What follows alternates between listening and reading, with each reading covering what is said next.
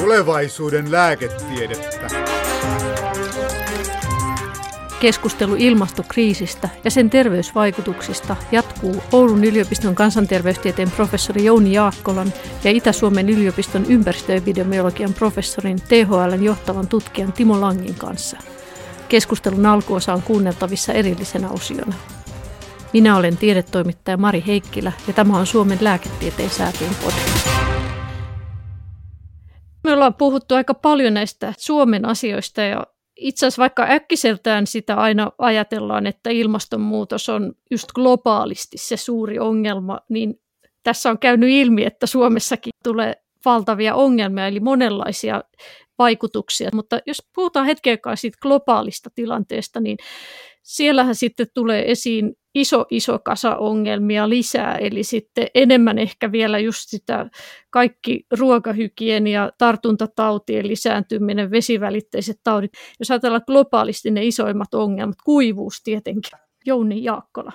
Meillä on kaksi tämmöistä tietyllä tavoin vastakkaistyyppistä ongelmaa. Toisaalta on tiettyjen alueiden kuivuus, joka tuottaa esimerkiksi ongelmia ravinnon tuotannon suhteen ja tätä kautta varsin laajoja terveyshaittoja. Toisaalta on tämä merenpinnan nousu ja tätä kautta sitten joidenkin huomattavien urbaanien alueiden muuttuminen asuinkelvottomaksi. Tietysti ääriesimerkkejä on, on tietyt saarivaltiot, jotka, joiden on näillä pahimmalla skenaariolla ennustettu uppoavan valtamereen. Ja tietysti sitten sekä kuivuudessa että tässä merenpinnan nousussa niihin liittyy myöskin sitten stimuloi muuttoliikettä. Ja toisaalta on esitetty, että, että nämä ympäristömuutokset, erityisesti kuivuuteen liittyvät muutokset, saattaa myöskin äh, kontribuoida äh, erilaisiin konflikteihin ja pahimmassa tapauksessa aseellisiin konflikteihin. Timo. Joo, kyllä globaalisti haitat on ihan toista luokkaa. Tämä on yksi viesti itselläkin ollut, että johtuen siis siitä sekä ilmastolähtökohdista, että meillä ei ole sitä ajatellen, että ilmasto lämpenee, niin ei ole äärisää, että se on vain periaatteessa hyvästä, kun tämä kylmä entisestään lämpenee. Sitten infrastruktuuri ja kehittynyt yhteiskunta ja terveydenhuolto tietysti ennen kaikkea, että me pystytään ihan eri tavalla sopeutumaan näihin asioihin ja ylipäänsä muutokset ei sitten suoraan aiheuta niin dramaattisia vaikutuksia. Tämä on tietysti haaste myös viestinnässä että helposti suomalainen ajattelee, että ei kai tämä nyt, jos vain itsekästi ajatellaan, meille mikään hirveän iso ongelma ole, mutta kyllä tässä pitää ajatella se, että me ollaan itse oltu tuottamassa suurta osaa näistä kasvihuonekaasuista historiasta ajatellen, niin kyllä meillä on suuri vastuu siitä, että maailma myös muualla säilyy elin, elinkelpoisena. Mutta siis on tosiaan hyvin paljon dramaattisempi maailmalla, että se on kuivuus, nälänhätä, nämä on varmasti, ja niistä sitten seuraavat monet asiat, niin nämä on tosi isoja ongelmia. Tällä hetkellä arvioitu, että puolet maailman väestöstä kärsii vuosittain ainakin ajoittain vakavasta vesipulasta. Ja tämä vesipula vaikuttaa sitten, levittää infektiosairauksia, vaikuttaa satotoiveisiin ja niin poispäin. Tämä on vähän semmoinen kierre sitten. Ja siihen vielä, otetaan vielä yksi esimerkki, mikä on paljon dramaattisempaa, niin sitten helteet. Eli iso osa maailmalla väestössä asuu alueilla, jossa työnteko on ulkona ajoittain täysin mahdotonta päiväsaikaan, ja tämä tulee lisääntymään. Eli tulee jossain vaiheessa myös biologisen kestokyvyn rajat sitten vastaan. Nyt tietenkin kun eletään tämmöisen kriisin ja Venäjän hyökkäyksen Ukrainaa keskellä, niin tietenkin se on yksi kysymys, että miten paljon jatkossa tulee kriisejä sodan vuoksi, että yritetään vallata alueita sen takia, että saadaan ruoantuotantoa. Ukrainahan on yksi, itse asiassa yksi maailman vilja-aitoista. Tämä on kysymys, jota on pyritty myöskin tutkimaan empiirisesti.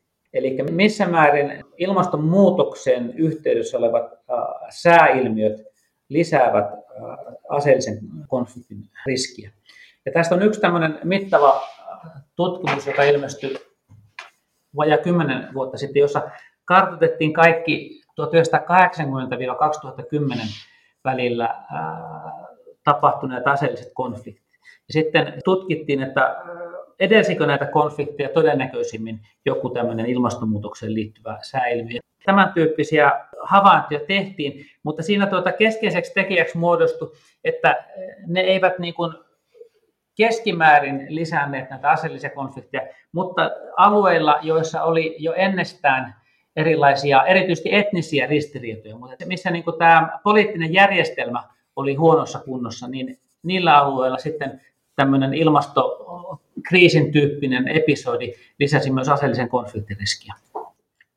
Tämä Ukrainasta, kun puhuttiin tuossa, niin tämä on siis varmaan, tulee suomalaisikin osoittamaan, kuinka me ollaan riippuvaisia siitä, mitä muualla tapahtuu. Eli vaikka tuot, kyllä se ruoahinta tulee Suomessakin nousemaan, ja tämä on yksi, mitä on ilmastonmuutos ennustettu, että heittely elintarvikkeiden alkutuotannossa ja sitä kautta elintarvikkeiden hinnoissa tulee lisääntymään, ja kyllä se tulee näkymään sehän on jännä, että useinhan käy niin, että kun tulee joku toinen kriisi, niin kuin sota tällä hetkellä, niin se hukuttaa alleen kaikki ilmastoasiat, että sitten ne unohtuu, työnnetään sivuun. Mutta tässä tapauksessa niin ei ole käynyt, koska periaatteessa se puute öljystä ja kaasusta, niin sehän on lainausmerkeissä hyvä asia, koska se voi edistää sitten näitä ilmastoystävällisten energiatuotantokeinojen kehitystä. Voiko se ajatella, että tämä olisi niin kuin ainoa hyvä asia tässä tilanteessa? Niin se on ehkä nimenomaan tämä pyrkimys vähäisempään riippumuuteen fossiilista polttoaineista, josta on puhuttu paljon, joka on ollut niin kuin poliittisessa suunnitelmissa, mutta nyt se sitten tämän sodan ja Venäjän talouspaketteiden kautta on toteutumassa.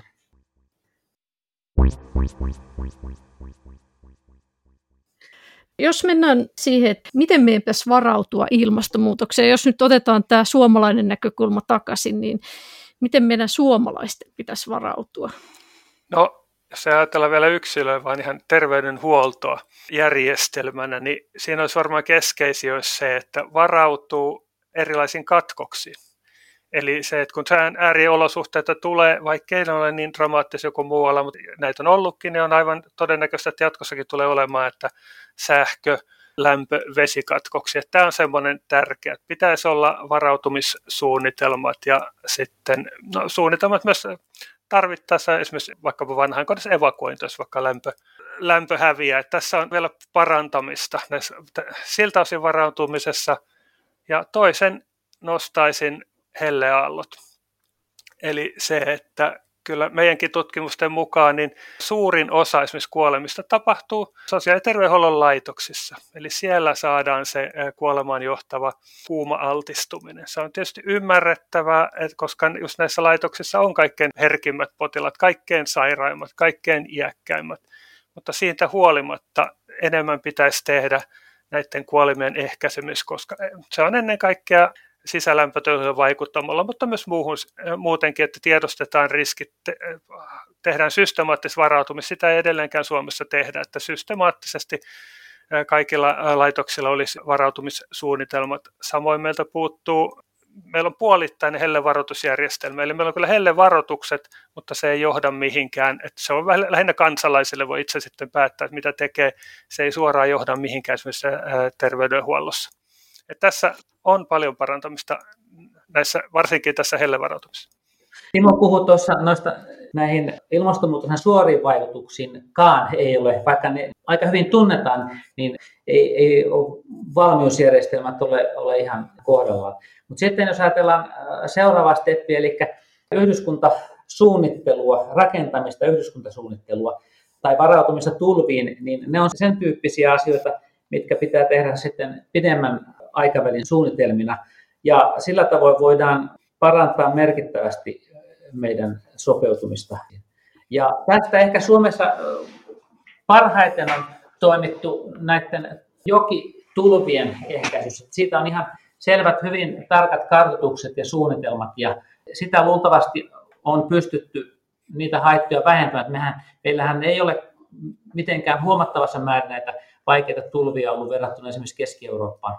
Toki ilmasto muutenkin on erilainen, mutta että, et, et, et siinä on onnistuttu, mutta sitten äh, rakentaminen, äh, yhdyskuntasuunnittelu, erityisesti viime aikoina on tullut merkittävästi tietoa siitä, että äh, viheralueet suojaavat meitä sekä tuota äärisääilmiöiden haitoilta, erityisesti helteiden vaikutuksista, mutta myöskin ne saattaa vähentää ilmansaasteiden aiheuttamia terveyshaittoja.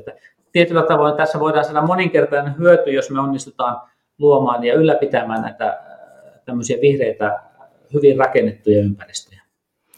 Tuossa vähän palaa vielä tuohon Timo puhu siitä helteeltä suojautumiseen, niin jotenkin vähän ihmetyttää tietyssä mielessä, kun tiedetään niin selvästi ne helteen haitat jossain vanhainkodeissa tai sairaaloissa, ja silti tiedetään, että sairaaloissakin, jossa on sairaita ihmisiä, niin siellä ei sit ilmastointi ole kunnossa, ja kyse on kuitenkin teknisestä ratkaisusta, jotka on olemassa, niin onhan se vähän outoa, vai miten?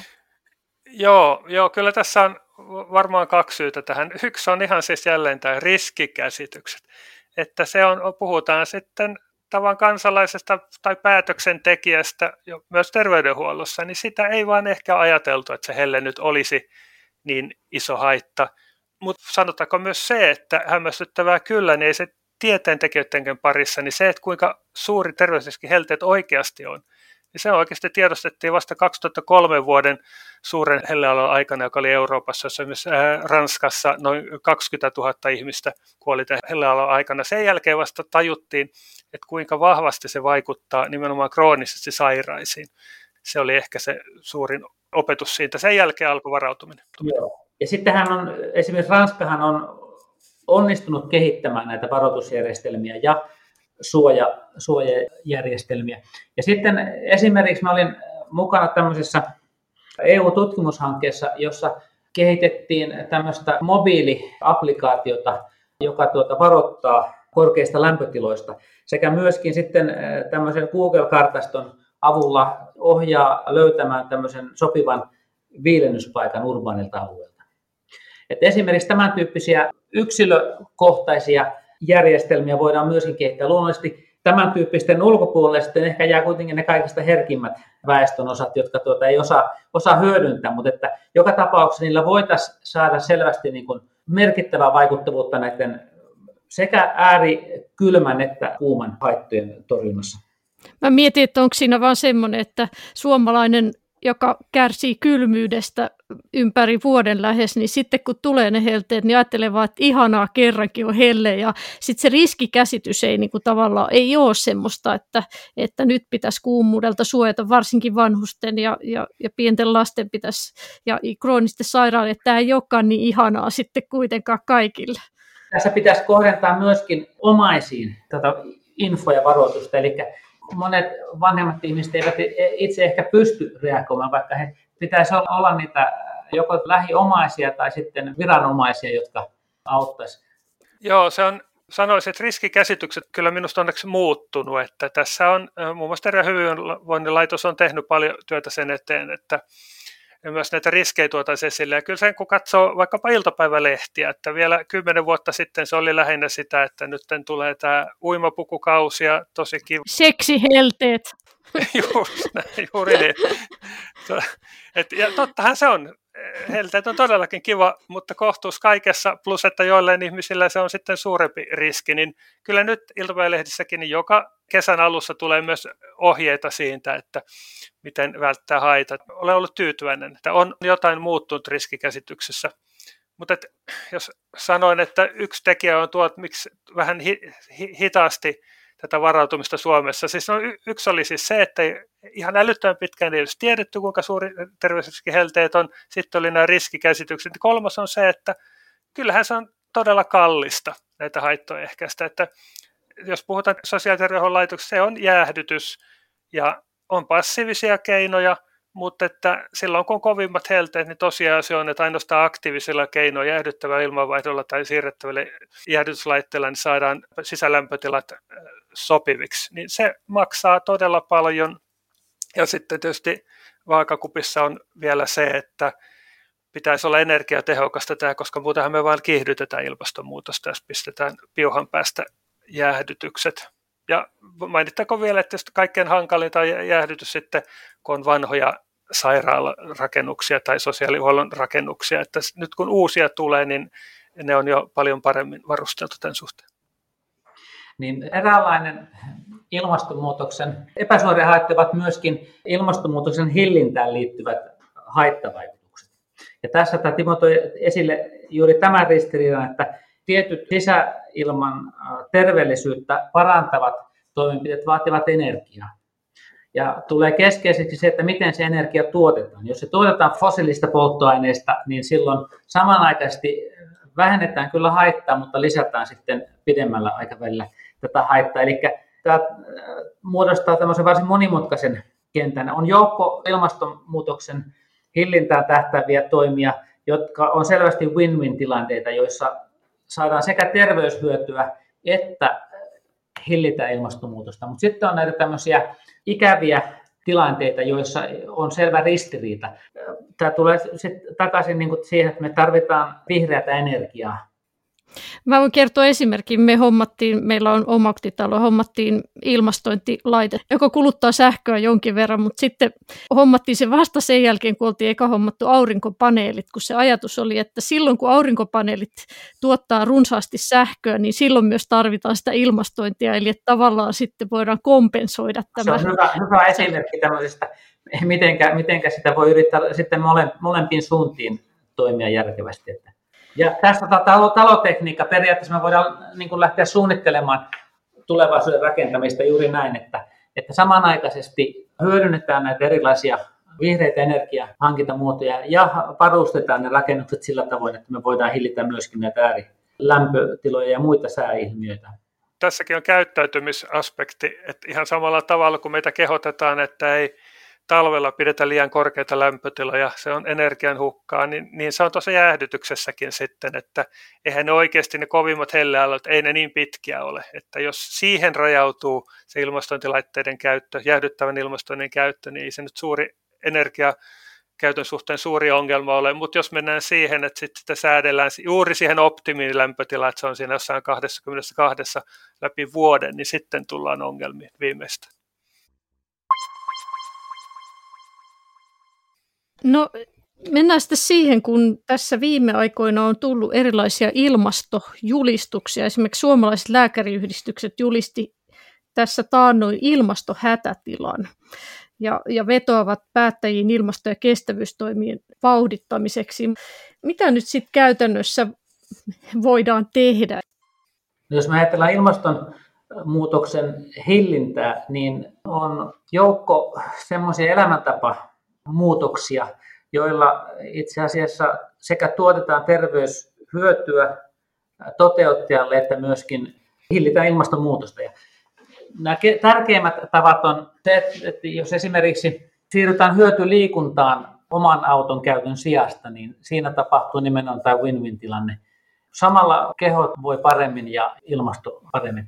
Toinen keskeinen kysymys on ravintoon ja ruokaan liittyvät kysymykset. Eli tämä länsimaissa äärimmäisyyteen mennyt punaisen lihan käyttö, joka kuormittaa ilmastoa erittäin mittavasti ja samanaikaisesti lisää muun muassa sydän- ja verisuonisairausriskiä. Eli vähentämällä tai jopa lopettamalla punaisen lihan käyttö me voitaisiin saavuttaa huikeita terveyshyötyjä ja sitten samanaikaisesti hillitä ilmaston Nämä on joitain semmoisia keskeisiä isoja kysymyksiä, joissa jokainen voi omalla elämäntapavalinnallansa tuoda niin sitten oman panoksen. Sitten tietysti matkustaminen on ongelmallisempaa, koska se, siihen liittyy niin kuin elämyksellistä ja sosiaalista kanssakäymistä. Mutta joka tapauksessa niin sen, se, se, että millä tavoin se matkustaminen tapahtuu, on, on merkittävä. Tällä tavoin voidaan vaikuttaa. Tärkeää olisi myös, jos ajatellaan jälleen sosiaali- ja terveydenhuoltojärjestelmän, niin jos jokaisella yksittäisellä ihmisellä olisi vastuu siitä, että hiilijalanjälkeä pienentää, niin ihan sama se on, että sosiaali- ja terveydenhuollossa järjestelmänä pitää pystyä parempaan kuin mitä tällä hetkellä pystytään. Puhutaan sitten rakennusten energiankulutuksesta tai puhutaan kertakäyttöisten välineiden käytöstä tai monesta muusta. Kertakäyttöiset välineet on välttämättömiä jossain kohtaa, mutta että pitää hakea keinoja pienentää myös terveyssektorilla terveydenhuollosta aiheutuvia päästöjä. Että ne on yllättävän isoja, mitä maailmalla arvioitu. Että se on lähes 10 prosenttia saattaa olla. Joo, se on 5-10 prosenttiin todellakin on terveydenhuollon kontribuutio. Että se on aika massiivinen. Toisaalta se hyvä, hyvä uutista, että siellä sisältyy mahdollisuuksia myöskin vähentää. Ja tietysti se on myöskin esimerkillinen kysymys, että miten me pystytään. On noussut Suomessa nyt ihan vasta vuoden kahden sisällä se keskusteluun englantilaiset on ollut tässä edelläkävijöitä, että he jo tuossa 2005-2010 niin kun niiden National Health Service haluaa kiinnittää huomiota tähän, ja ne on saanut aika huomattavaa edistystä niin kuin aikaiseksi. Niin ja tässä on varmaan se haaste ja pallo heitetään osittain myös materiaalivalmistajille, eli voidaanko siinä ajatella, että olisi jonkinlaisia ekologisempia vaihtoehtoja sitten olemassa. Niin. Se lähtee ihan siitä, että kaikissa hankinnoissa otetaan huomioon kestävä kehitys. Ei se hinta voi olla se ainoa ratkaisuperuste, koska usein halpa hintahan perustuu siihen, että ei anneta mitään hintaa ympäristön pilaantumiselle. Tämä on se pitkään ollut tiedostettu ongelma, jolle vieläkään ei riittävästi tehdä kuitenkaan. Ne on niin ulkoiskustannuksia, joita katsotaan, että kukaan ei maksa, mutta totta kai me kaikki sitten maksataan osin terveydellämme, kun ekosysteemit vaikkapa toiminnot heikkenee.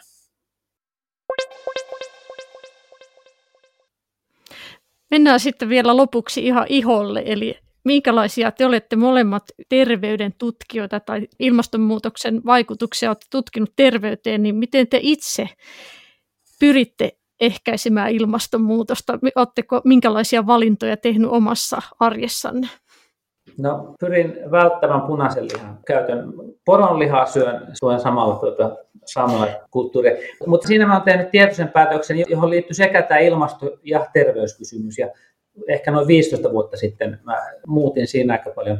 Ja sit, sitten hyötyliikunta äh, mahdollisuuksien mukaan, että mä asun sillä sopivasti työpaikalta, että mä pyrin joko pyörällä tai kävellen tekemään tämän matkan. Sitten tietysti ei tiedä, miksi määrin tämä pandemia on vaikuttanut, mutta että kyllä tuo matkustaminen on vähentynyt huomattavasti, mutta kyllä tämä äh, IT-kehittyminen on mahdollistanut tämmöisen globaalin kommunikaation ilman, että täytyy jatkuvasti matkustaa. Siinä mun täytyy taas myöntää, että mulla on aika huono CV matkustamisen suhteen. Mä oon äh, elämässäni kyllä kiintiö matkustanut aika lailla. Mutta se varmaan tutkijan työssä se on vähän haaste, koska se kollegoiden tapaaminen on tärkeää ja kyllä se varmaan aika usein myös se face-to-face tapaaminen on ihan olennaista siinä. Se on olennaista, mutta me ollaan opittu kyllä hyödyntämään, että meidän tarvitsee tehdä sitä jatkuvasti. Ja miten Timo? Voin jatkaa tuosta matkustamisesta. Se on tosiaan noin työelämässä, että me olemme jo pidempään välttäneet mannerten välisiä lentoja töissä ja se, että varmaan kohtuus kaikessa, että joskus on esimerkiksi tutkijoiden parissakin hyvä face-to-face tapaamista, mutta ei todellakaan kaikki. Suurin osa voidaan hoitaa ihan virtuaalisesti. Tämä, se oli hy- aina on joku hope, hopea reunus pilvessä, niin tässä koronassa oli kyllä se, että tämä nyt, nyt käytti etätyön, tulee vähemmän kotimaassa työpaikan kodin välistä liikennettä monella ja sitten toisaalta tajuttiin, että ympäri maailmaa voidaan aika monia asioita hoitaa ihan virtuaalisesti. No sitten omassa elämässä, no ulkomaan lentoja en vapaa-ajalla en ole tehnyt ikiaikoihin. Ja näen tietysti aina tämä, tärkeintähän on se kokonaishiilijalanjälki, että kuka te, kelle sopii mikäkin toimi, mutta se on vaan niin tuossa riittävästi. Että se ei, kun aina välillä tuntuu suomalaista, että mehän tehdään jo tosi paljon, niin se nyt ei ihan riitä, että vaihdetaan ne hehkulamput ledeihin, vaan pitää tehdä aika paljon enemmän. Että tätä esimerkiksi ilmastopaneeli tuonut esille, että se on oikeasti se on elämäntavan muutos ja sitä selkeästi suomalaiset ei vielä tajua. En ole itsekään elämäntapani kokonaan muuttanut, vielä on tehtävä, mutta toi matkustaminen, no, itse olen ollut vegaani jo tosi pitkä, kymmeniä vuosia, tässä on myös eläinten hyvinvointinäkökulmat ollut mulla ja sitten autoilussa, tämä on taas tämmöinen kompromissi, että kyllä autoa käytän jonkun verran, mutta se on sitten ladattava hybridi, että suurin osa menee sitten sähköllä, että mikä sopii kenellekin, mutta kaikkien meidän pitäisi tehdä asioiden eteen. Joo, itse jotenkin ajattelisin, että se just, että pitäisi miettiä, että mitkä itselle on mahdollisia keinoja ja käyttää niitä. Esimerkiksi itselleni aikoinaan vuonna 2000 ryhdyin tai luovuin punaisesta lihasta, niin se ei ollut mikään issue, se ei ollut mikään vaikea asia, koska en ole koskaan ollut kova lihansyöjä. Ja sitten toisaalta ehkä semmoista pitkistä ulkomaanmatkoista luopuminen ei ole vaikea, koska en koskaan esimerkiksi vapaa-ajalla nauttinut hirveästi matkustamisesta, että tavallaan jotenkin löytää semmoisia keinoja. Toisaalta sähköauton hommaaminen oli tavallaan se oli ihan mukavaakin, että tässä on vähän tällaisia, niin kuin, että sitä itsekin huomaa, että sitä vähän niin kuin, sit jotkut asiat on hauskoja, siis sille, että sitten aurinkopaneelien hommaaminen oli myös semmoinen, niin kuin, että koki, että nyt tekee jotakin ja, ja siitä tuli vähän, vaikka sekin on kuitenkin tavaran hankkimista, että, että tämä on vähän tämmöistä. Mä oon yrittänyt miettiä sitä, että pitää pyrkiä löytämään semmoinen hyvä elämäntapa, joka tuntuu oikealta ja hyvältä. Ja itse asiassa silloin kysymys ei ole pääsääntöisesti luopumisesta, vaan ehkä uuden löytämisestä. Joo, siinä Jouni sanoi tosi hyvin näin on, että ei se, sitä ei pidä ajatella, että nyt ollaan äh, oikeasti, että hirveästi luovutaan kaikesta, elämänlaatu heikkenee. Ihannetilanteessa se paranee. Ja jos kulutustakin miettii, kollega aikoinaan sanoi, että monella tapaa, jos kulutus saadaan samalle tasolle kuin 80-luvulla, niin se olisi suuri edistys. No oliko meillä 80-luvulla Suomessa jotenkin erityisen huono elämänlaatu? No ei. Ja sitten toisaalta se, mulla ainakin ja aika monella varmaan, joka ilmastonmuutoksesta on huolissaan, niin se tuntuu hyvältä, että tekee jotakin. Että sit siitä saa vähän niin kuin semmoista omaa hyvä ihminen nautintoa. Itse esimerkiksi en osta vaatteita juurikaan uutena, vaan kirpputorilta. Että tavallaan tulee semmoinen tunne, että okei, että mä en nyt kuluta lisäluonnonvaroja, että mä vaan kierrätän. Että, että tämmöisiä pieniä tekoja, jotka toisaalta mä nautin sitten taas kirpputorilla kiertämisestä, että tavallaan se on ihan hauskaakin. Että, että tämmöisestä voi itselleen löytää sopivat tavat. Kaikille se ei varmaan sovi. Just ne sopivat tavat, tuo kuulosti juuri siltä win-win. Kaikki ympäristö kiittää itselle Se, että ajattelee niin kuin juuri omalta osalta, mitä voi tehdä paremmin, eikä, eikä niinkään vertailemalla naapureihin tai, tai tuota, ympäristöön. Et, et sitten tietysti on yhteiskunnalliset toimenpiteet verotuksen ja muun toiminnan kautta, joilla pyritään vaikuttamaan koko väestöön. Mutta se, että jos sen, jos sen löytää omasta elämästä että jos jokainen pystyy pienentämään tietyn määrän hiilijalanjälkeä, niin silloin se kokonaisvaikutus on suuri.